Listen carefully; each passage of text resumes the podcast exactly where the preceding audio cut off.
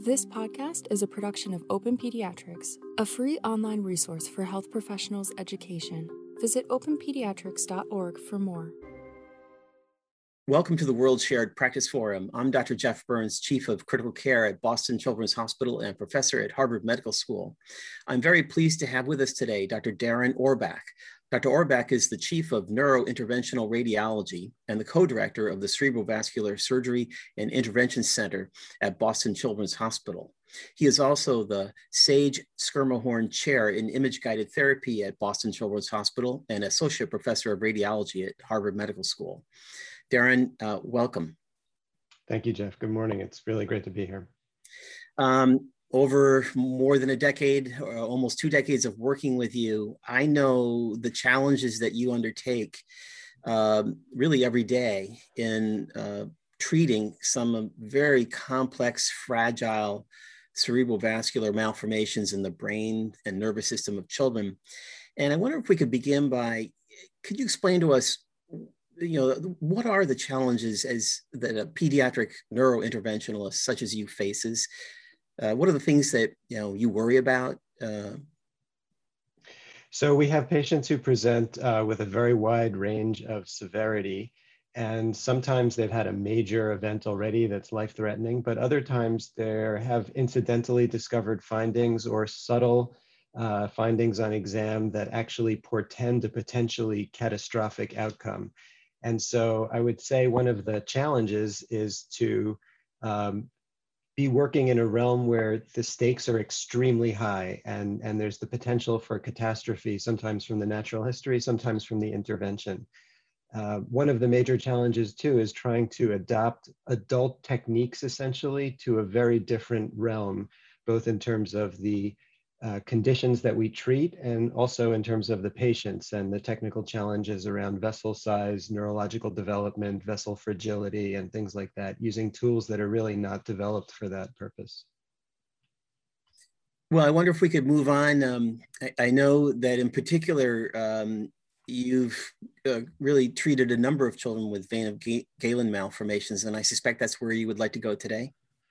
Uh, it is. Uh, vein of Galen malformation represents probably the very uh, epitome of the challenge that I was talking about in terms of the complexity of the condition, the fact that it affects children really from fetal life on uh, through to adulthood. And the range of severity is extreme from life-threatening heart failure pretty much at birth uh, to kids who can develop completely intact and with great neurologic outcomes and full lifespans. And it's a very recent area in which we've been able to intervene in a positive way. It had been a, a terrible diagnosis until fairly recently, as I'll discuss in a few minutes. Um, but there really are major gaps in our ability to provide care for a lot of kids with vein of Galen malformation. That's what I wanted to talk about, really a new a clinical trial that's going in an entirely new direction to try to intervene in fetal life before a lot of the uh, very serious clinical manifestations are felt. Well, um, Dr. Orbach, could you remind us what, what should we remember about the embryology and anatomy of a vein of Galen malformation? Absolutely. Let me jump right into that. Uh, I wanted to illustrate that a lot of the severe manifestations of vein of Galen malformation have been known for a long time now, uh, for almost half a century.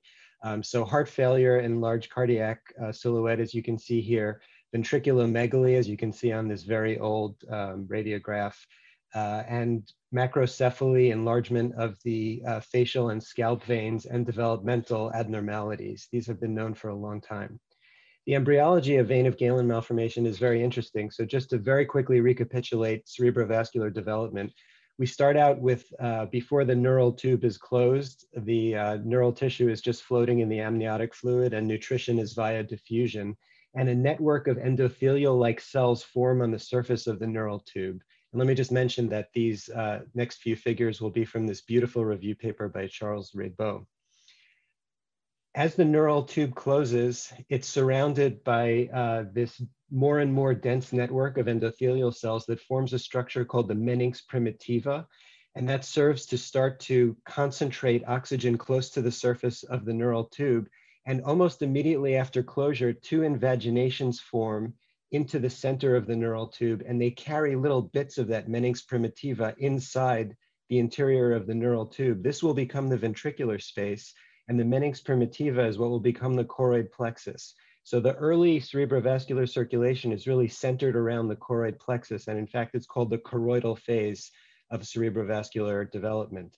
And as the first major vessels form, they're all organized around the choroid plexus. So on this view, you can see the choroid plexus as this twirl over here. And these are the very early arter uh, choroidal arteries and veins. And the center point is this large middle uh, median prosencephalic vein of Markowski, which runs from the, from the choroid plexus backwards and drains essentially the early cerebrovascular circulation back. And what should happen in typical development is that this is the prosencephalic vein here. The anterior piece of it should become plexiform and essentially involute and go away.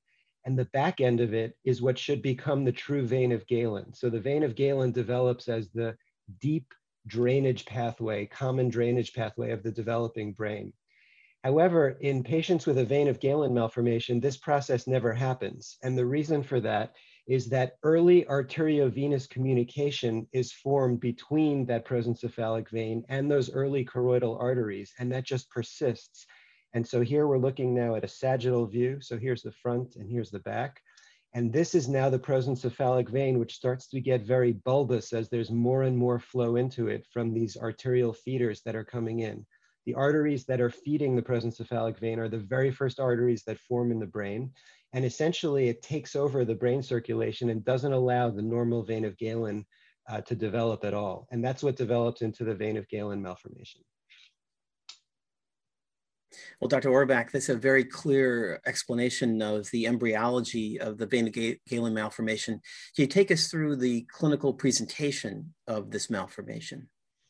Yes, absolutely. The the most severe manifestations are often cardiac, and they usually are manifest right after birth, not before birth. We'll discuss that again in, in uh, a few minutes. Um, but essentially, because of the very fast flow and high volume flow through the malformation in the brain, essentially it puts the newborn into a state of high output heart failure, which is usually manifest, especially with right ventricular um, hypertension, pulmonary hypertension, and eventually left-sided cardiac failure as well. And the pathophysiology of that has really become uh, much better understood in the last few years. Here's an example of a paper showing some of the classic findings that we see. So you certainly get ventricular enlargement on, on ultrasound. Uh, you can see dilatation of the superior vena cava, which is bringing all of that blood back from the brain into the heart compared to the inferior vena cava, which is normal caliber over here. You get actual reversal of flow in the descending aorta because there's so much sump effect pushing blood up to the head that you actually reverse the direction of flow up the aorta, which itself can cause ischemia to the abdominal organs as well. That's, that's the most severe initial manifestation, but Coupled with that are other things such as ventriculomegaly and hydrocephalus. This is an interesting uh, case of a patient of ours actually who had their vein of Galen malformation treated and it's, essentially completely thrombosed with no more flow. And yet you can see massive dilatation of the ventricles here in the face of a treated vein of Galen malformation. Typically with treatment of the malformation, the ventriculomegaly dissipates, but this can become an issue to deal with. And finally, one of the most dreaded consequences is this, which uh, many people call melting brain syndrome. And the etiology of this is thought to be some combination of arterial steal and high venous pressures in the brain. And what essentially happens is you start to accrue parenchymal injuries to the brain that become uh, accelerated and very diffuse. And this is a very dramatic example we had a few years back. This was a baby born in Florida who was med flighted to us for treatment. This was the local MRI scan that was done on day one at day one after birth. And you can already see some subtle uh, parenchymal injuries in the brain, but most of the hemispheres are still intact at this point. And then by the time they were med flighted to us before we started treatment, we decided to check with another MRI before undergoing treatment. And you can see that by nine days of age, basically both hemispheres have completely become gliotic. There's almost no normal parenchyma here. And you can see the high signal of the fluid intensity on the T2 weighted scans in both hemispheres. So this is an example of that extreme melting brain syndrome. The goal of vein of Galen malformation intervention, of course, is to address the heart failure, prevent the ventricular enlargement, and intervene before this kind of parenchymal brain injury can happen. Well, Darren, I, I, even in our brief interview so far, I must say this is uh, a far more dramatic presentation uh, or a range of presentations than I realized. Uh, but how has the treatment approach evolved over this time? The, the treatment has really undergone a sea change, I would say, starting in the early 1990s. And let me, let me go over that briefly. This is a, a, review paper that was published in 1987 that was at the very tail end of the open surgical era of treatment of vein of Galen malformation. And uh, it's an important paper and it sort of encapsulates the problem with the open surgical approach. You can see that the diagnosis was a truly terrible diagnosis at that point with over half of the patients diagnosed dying, uh, even a very high mortality rate for the surgically treated cases and the, the worst part is that the neonatal patients who remain the most difficult to treat had a mortality rate of over 90%. So really there was just not effective treatment for the patients back then. And what happened in the late 1990s, in the late 1980s and the early 1990s was the development of endovascular approaches to this condition, which have really revolutionized the kind of care we offer. That was pioneered by Pierre Lasjaunias and his colleagues in Paris and this was a paper he uh, published before his unfortunate death, actually, describing his cohort of hundreds of patients. And the numbers are really significantly better than they were with surgical treatment. So you have a very high uh, proportion of survivors and a very high proportion of patients who are neurologically normal on follow-up. Here you can see 74%. And let's just go over an example to show what the current state of the art treatment is. So this is an actual patient we had several years back. Often, and most times I would say the diagnosis is made in utero on routine fetal ultrasound. You can see the large, um, the large centrally located vascular structure with very high Doppler signal on fetal ultrasound. That leads to a fetal MRI scan. And what we're looking for on the fetal MRI scan is that the brain parenchyma is still intact in rare cases, the brain parenchyma is already injured in utero, and those patients, unfortunately, we really do not have uh, the ability to offer treatment to them. But you see all of the findings uh, that are characteristic here in a vein of Galen malformation. The brain parenchyma is intact. Here is the large prosencephalic vein that I described in, in talking about the embryology. And the baby uh, is typically admitted to the NICU right after birth for observation. And as I'll discuss in a few minutes, the cohort basically bifurcates into two groups. There is a severely affected group that develops overwhelming heart failure at birth and that requires emergent embolizations. That's one group. The other group are the babies who do well in the NICU and who are discharged, and we follow them electively as outpatients for the first few months of life and we typically bring them back at age five or six months for elective embolization. So they do not develop the cardiac failure, but they're still at risk for the brain manifestations, and that's the goal of the embolization. Incidentally, those are the patients you will be seeing in the medical surgical ICU, and the patients who are seen in the NICU and treated in the NICU are the more severe cohort. So this is that same patient I was just showing, the fetal ultrasound the fetal MRI scan. This is now the MRI right after birth, and we can see more detail of the brain parenchyma. Here again is the presence of prosencephalic vein. You can actually make out the network of large arterial feeders coming up here, these flow voids heading right up to the malformation. And you can see that this one has the structure of a single hole fistula with a large vein and the arterial inflow coming in right here. This child did very well for the first few months of life, and so we brought him back at age five months, and this is now an angiographic uh, set of images. This is a frontal view and a lateral view, both of a left vertebral artery injection. You can see the arterial blood flowing up rapidly and rather than filling the posterior fossa, it's flowing right into the single hole fistula, straight into the varix. So there's essentially a hole in the vein right here with this large arterial pipe just flowing right in on frontal and lateral views. And the treatment here was essentially to first slow the flow with a microcatheter at the point of arteriovenous communication with a very small nest of coils. And once that was in place, that allowed us to use a liquid glue that was injected to definitively close off that arteriovenous connection. And once that's done, you can see with the subsequent injection of contrast, there's no more filling of the varix because that entry point has been closed. Now you beautifully see all the normal arterial branches of the PCA and the posterior fossa back here. Here's a nice capillary blush of the brain tissue. So you'll note that the, the varix itself has not been treated at all. It was the arteriovenous communication that was closed off. And here's this same child. So this is the fetal MRI scan, the MRI scan at day, day five after birth. And then here's the subsequent follow-up scans at two years. And even though the varix was never treated, you can see it has completely involuted because there's no more flow through it and it just shrinks away and goes away. Here's the MRI scan of the brain, completely intact child who's developing normally. He's now, I think, 12 years old. Darren, could I ask? Um, yes. You know, as it is often the case in the cath lab, um, you know, they will do a, a, balloon occlusion of some vessel to temporarily assess whether the flow dynamics uh, it, that are now created are still favorable um, I, I, know this is a knee bones connected to the thigh bone question for a neuro interventionalist, but you just close it or do you test close it to make sure that it's not creating tributaries that you didn't intend? It's actually a great question. For many conditions that we treat, we actually do balloon test occlusions, especially for some complex aneurysms. Uh, for vein of Galen malformation, because of that unique embryology that I discussed, when we can point to particular characteristic vessels feeding it, specifically those choroidal vessels that I mentioned, then we know, and if you position the microcatheter at the point of arteriovenous communication and there are no branches to the pial, branches to the brain parenchyma, then you can confidently close that vessel. Um, if again, you have to be close to the arteriovenous junction.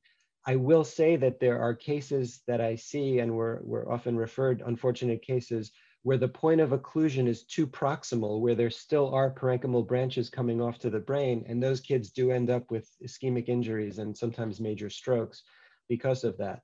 But if you are choosing appropriate branches based on the embryology, it is safe to occlude. And there really is no mechanism for doing a balloon test occlusion in this setting in a young infant.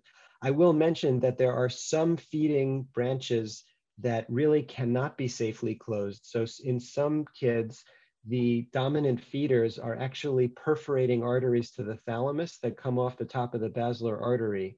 And rather than seeing a large pipe, an arterial pipe like I just showed on the previous case, it's more of a fine mesh. Uh, it almost looks like a brain AVM of nidal vessels that are going right through the thalamus to the malformation. Those are very high risk to treat if you need to and the child is declining, then you sort of take on the risk, but you have to get your microcatheter very far all the way through the thalamus before you inject the glue. It's extremely challenging and extremely high risk. So in many kids, we leave those alone as long as they're not in heart failure and as long as they're developing neurologically.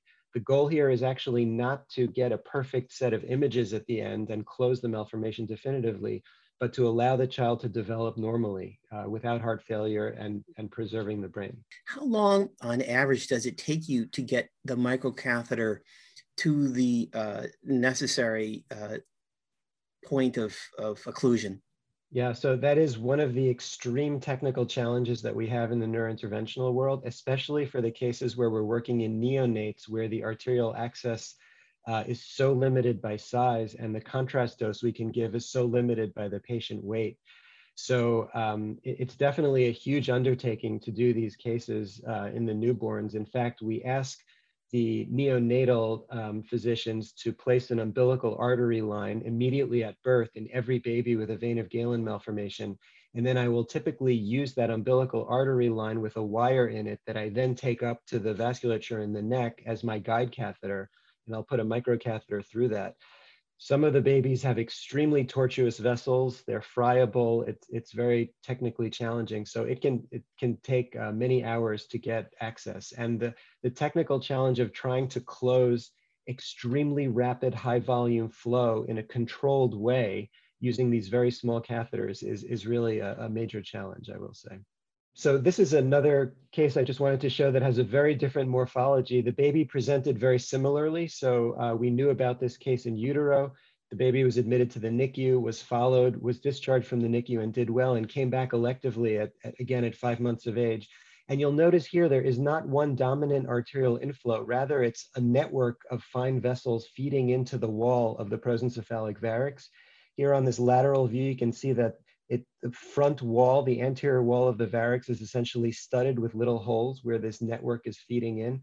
These thankfully are not those transthalamic perforators that I was talking to you about. These are safe to treat. So embryologically, these are the same vessels that I showed you in the previous case, but the morphology is different. It's a network rather than a large single hole fistula. And so for this, a device like a coil is not appropriate and you have to use a pure liquid agent. And here you can see the microcatheter showing purely network going into the varix and there's no parenchymal blush out here. And so this is safe to treat. And here you can see the cast of glue that's outlining that nidal vasculature on the frontal view. And here you can see it sits exactly in front of the varix over here. Again, the varix is not embolized, but the nidal communication point at the arteriovenous junction is embolized with the same net result. So here's the injection after the glue cast is here, no more filling of the varix, and you just have normal brain tissue and the normal venous phase. And the net result at the over time is the same as well. So here's the child at four months of age, just before treatment started. You can see the large varix here with lots of little feeders coming in. And then by two and a half years of age, the varix has completely involuted, again, despite the fact that it was never treated. And this child is completely intact. So the development of these embolization techniques really were a, a, sea change, I would say, a revolutionary change. And we in the neurointerventional world tend to treat this as one of the great triumphs of our field, I, I think with some justification. And there have been numerous case series published over the years describing the success rates. And this was a nice meta analysis that was published a few years ago that organizes the publications by decade. So the first publications you can see were in the very late 1980s, just when the techniques were developed. And I wrote in red here the fraction of all patients in these cohorts that did poorly. So either the patients died or they had very bad neurologic outcomes. And in the early days, you can see about just over half the patients did badly. By the 1990s, that went down to about a third. And I would say it, it, has remained at just under a third now of patients who have bad outcomes after treatment. So the great majority of treated patients do well, which is certainly great. It's certainly a dramatic improvement over where we were in the days of open surgery. What's been interesting for me, almost from a sociology of medicine perspective, is if you go outside the world of neurointerventional radiology and you talk to the obstetricians and to the neonatal medicine docs, you will hear very different uh, description of the state of the art of vein of Galen malformation. And that is because they are looking at things from the perspective of the pregnant parents the entire neurointerventional literature reflects that cohort of patients that we choose to treat. And one of Pierre Lasjaunias' developments when he constructed this paradigm of endovascular treatment was a rigid set of criteria for choosing which patients to treat. And essentially, if the patients were doing very well at birth, we just watched them, as I described to you. If the patients were incredibly sick with multi organ failure and overwhelming heart failure that really could not be controlled, those patients were actually not treated because it was felt that they could not be helped. And it was the patients in the middle who were developing heart failure that could no longer be managed medically, but they were otherwise intact. That was sort of the sweet spot for endovascular therapy. And some form of that paradigm is still operative in most places. So he developed an official score called the Bicêtre score. Many hospitals still follow it rigidly. Most places use it as sort of a loose guideline for which patients to treat, but the net result is that there's a lot of patients we end up not treating because they're deemed too sick. And if you look instead at the literature from the OB world and talk to the MFMs, you'll see that there's many, many patients who end up doing very badly and they never make it to the statistics. So there have been several reviews in the last few years looking specifically at the prenatally diagnosed cases and asking from that perspective, what is the chance that a newly diagnosed fetus will actually be born and treated and do well? And it turns out that that fetus has only about a one third chance of survival without major neurologic impairment.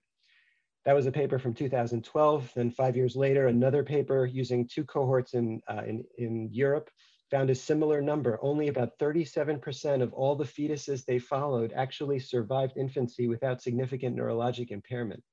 So that was the first sort of hint that the picture was not quite as rosy as we all thought. And then I think there's been foundational work that has come out of the Great Ormond Street Hospital, where because of the nationalized healthcare system, they essentially see every single case of vein of Galen malformation in the UK. And so they have an enormous database of patients over the last few decades. And what they have found is that they have split their cohort into the two types that I mentioned to you. The type, the first is the cohort of patients who are very sick at birth. So the newborns who go into heart failure. And they asked, how does that cohort fare? And it turns out that even at this very, um, this center of excellence that's very experienced, you know, with terrific practitioners, the, they have a 40% mortality rate in that cohort.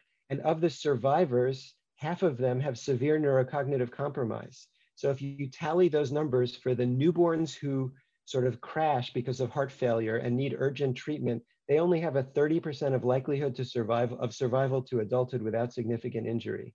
So I'm going to call that cohort the babies who get run into trouble in the NICU, the neonatal at risk cohort or NAR.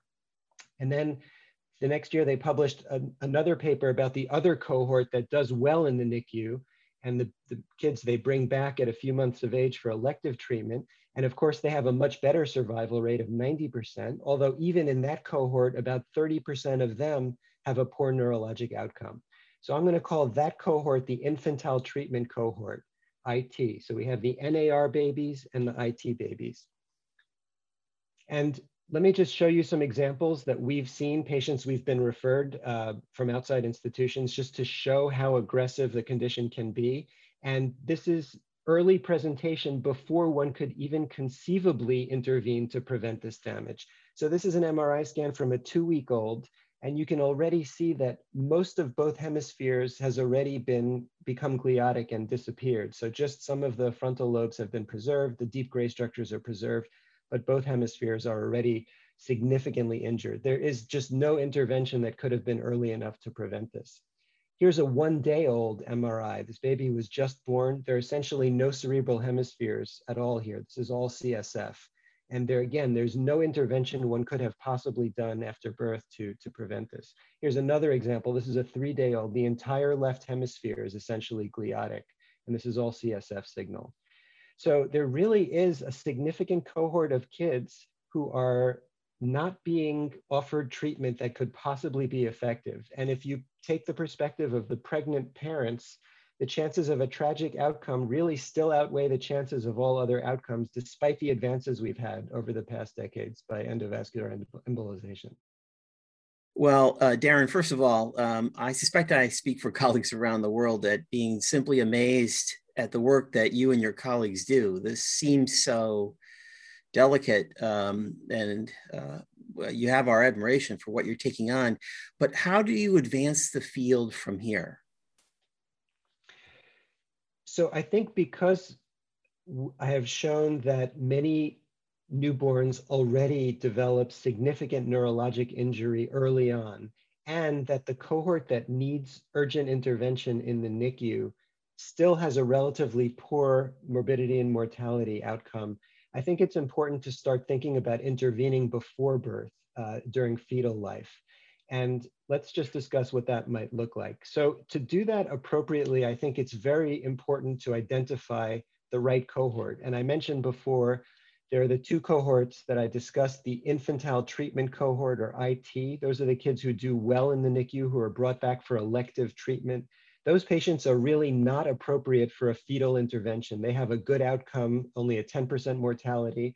There are some cases of poor neurologic outcome, but the majority of them will do well. And this is where the current state of the art treatment really excels, I think. The target cohort are the NAR babies, the ones who will present with overwhelming heart failure at birth, who still have a poor morbidity and mortality. And let me just mention the last cohort that is also not an appropriate target for fetal intervention. That's the severe fetal presentation. I briefly mentioned that some fetuses already have brain injury in utero, and they are also not an appropriate cohort for fetal intervention because we can't offer help to them. They're typically severely impaired um, you know, bedbound with constant seizures, and that's just not a cohort that, that we can really help. And so we want to target this NAR cohort. And the question is, is there a way to identify this cohort before birth so that we know that we're providing appropriate fetal intervention?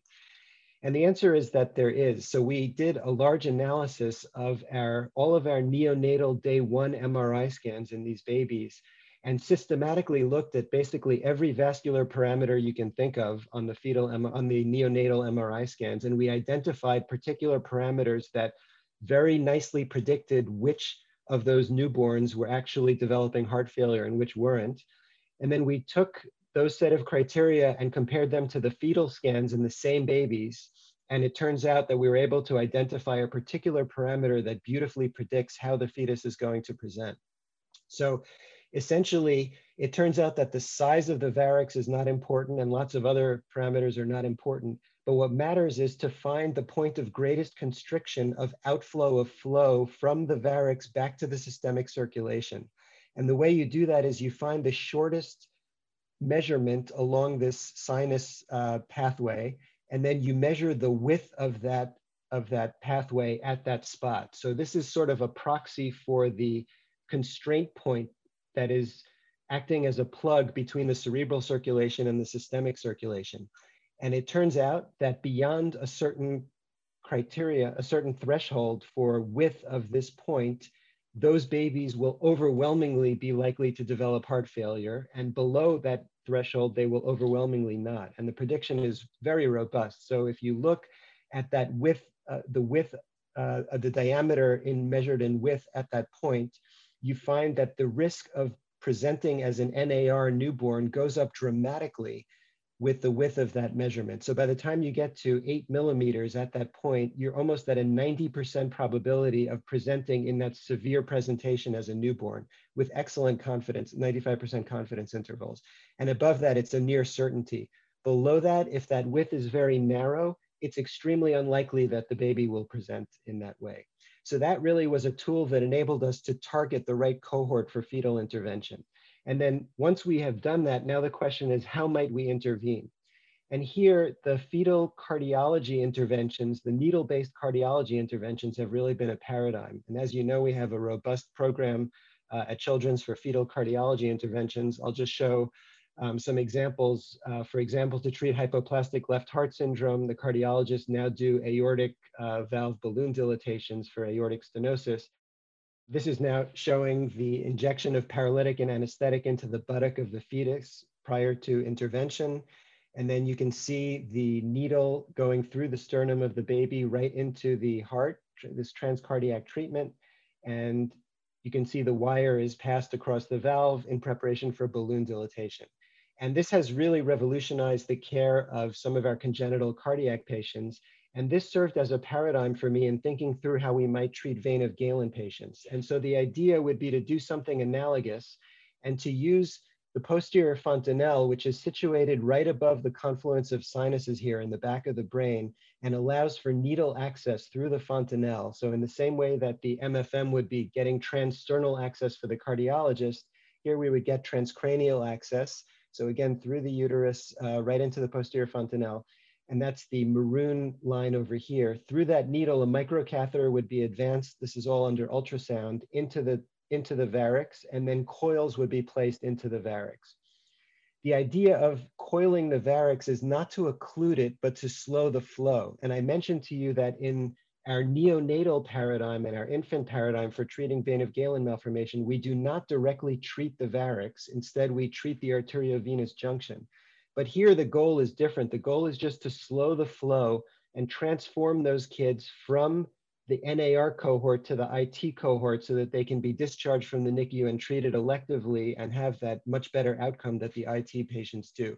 We still do treat rarely the varix directly in neonatal life as well as a bailout. So for example, this was a baby from a few years back who was treated with transarterial embolization, unfortunately did not respond and continued to have overwhelming heart failure. And so we opted to go in and, and embolize the varix directly. That finally broke the cardiac pathophysiology. And here you can see the varix um, is coiled and does not involute like the other cases I showed you because it has been directly embolized. So there are coils in here, but this baby was discharged from the NICU, is completely intact neurologically, and you can see the brain uh, really looks terrific.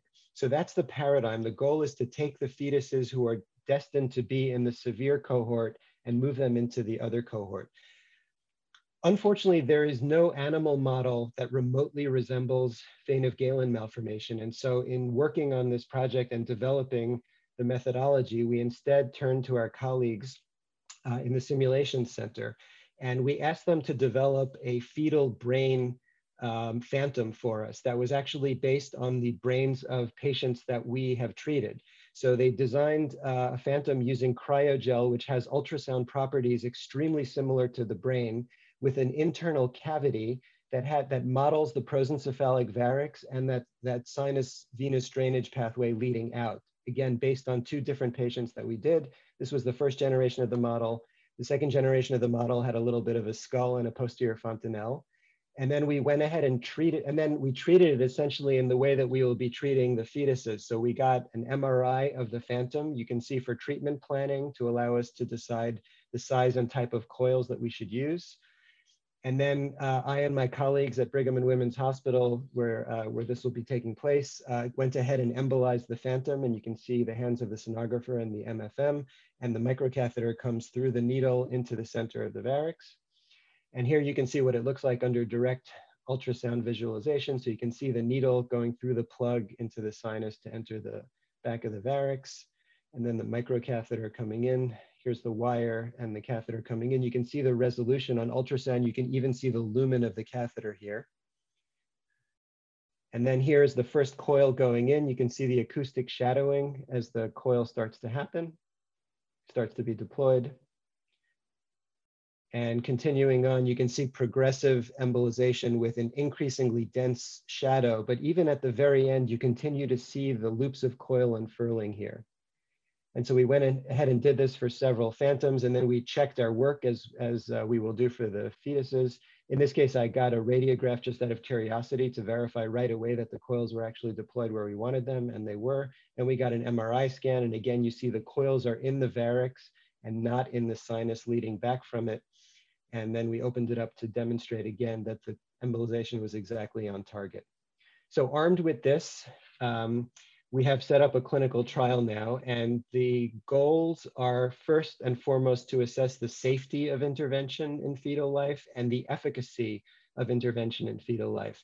And the efficacy is defined by the ability to not have the newborn babies manifest the cardiac heart failure, the overwhelming heart failure at birth. That will be a success.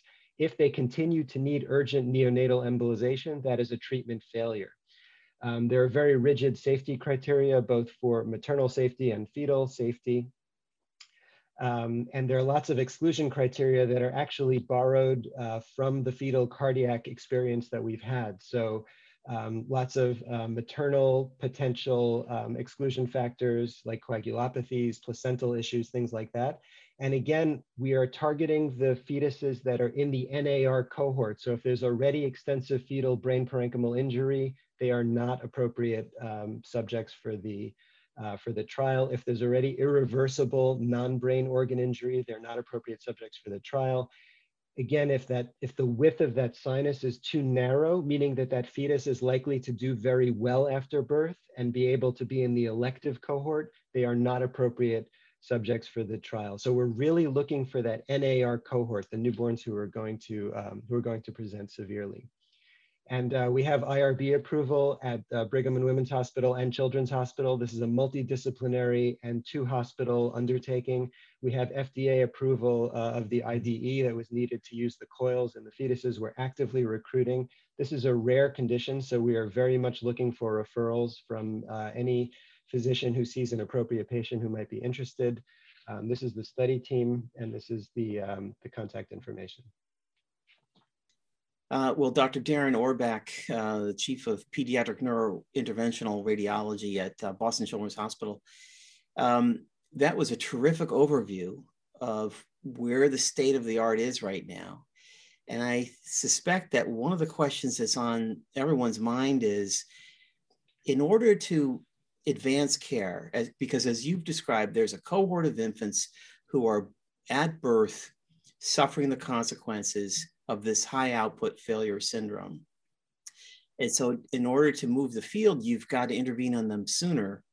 But of course, you need to have your first patient, and uh, parents have to uh, agree to what is easily a very high risk uh, procedure.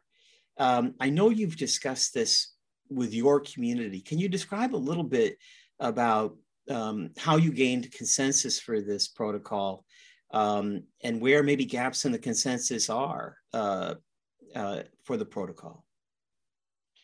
Well, I would say that as for many conditions that I treat where they're almost all fairly rare conditions for which you just don't have large scale studies that inform the natural history or the treatment outcomes even. And so it's sometimes it's decision making is extremely difficult in the field of pediatric cerebrovascular disease and it really requires absolutely open and honest communication with the parents with a lot of time spent talking about what we don't know. And i'm often telling parents exhaustively um, you know the background of the condition my understanding of the physiology my recommended approach to treatment, but I always stress to them that at the end, it really is their choice. And it sometimes comes down to their values and their risk tolerance and things like that. That That's beyond vein of Galen malformation. Sometimes we have this discussion around should we treat a brain AVM? Should we not treat a brain AVM? Should we take a risk on closing a vessel that's feeding an AV fistula? Should we not? Should we do open surgical treatment or endovascular treatment or some combination of both? there really are not crisp, well-defined answers to those questions. And it's quite common that our families come to us having heard multiple different opinions that contradict each other and that end up being different than the recommendation that we offer. And I have found that the best uh, approach to that is to be completely open and transparent. I'm very quick to tell parents what I don't know and that I'm comfortable with that but that what I'm recommending is what I would recommend for any any child's uh, best interest, whether it would be my child or any other child, based on my understanding of the condition and what we can offer. So to come back to vein of Galen malformation, because we treat a lot of this, and you know, I, I, I tend I've done 40 or 50 embolizations a year in the past few years for vein of Galen malformation. So we, we see the full spectrum of severity. Um, I feel that because we can identify the cohort in utero, I'm very comfortable discussing a high risk intervention with that particular cohort because I have seen the tough outcomes that can happen when the state of the art intervention is not successful. And, and it's an agonizing experience for everyone involved when it doesn't work. If we were not able to separate out the newborns who will do well then I don't think that it would be appropriate to do this kind of study. And you would sort of have to accept, you know, fate until we had some lower risk intervention. My hope is that the intervention, um, as I said, will transform the kids from the NAR cohort to the IT cohort. And the study is set up so that after the intervention, we're still offering the same state of the art treatment. So the babies will still be admitted to the NICU at birth we will still place that umbilical artery line. We will still absolutely intervene in the neonates if needed. Um, the difference is the fetal intervention and trying to avoid that. So um, there is definitely a jump into the unknown that will be appropriate for some families and not appropriate for others.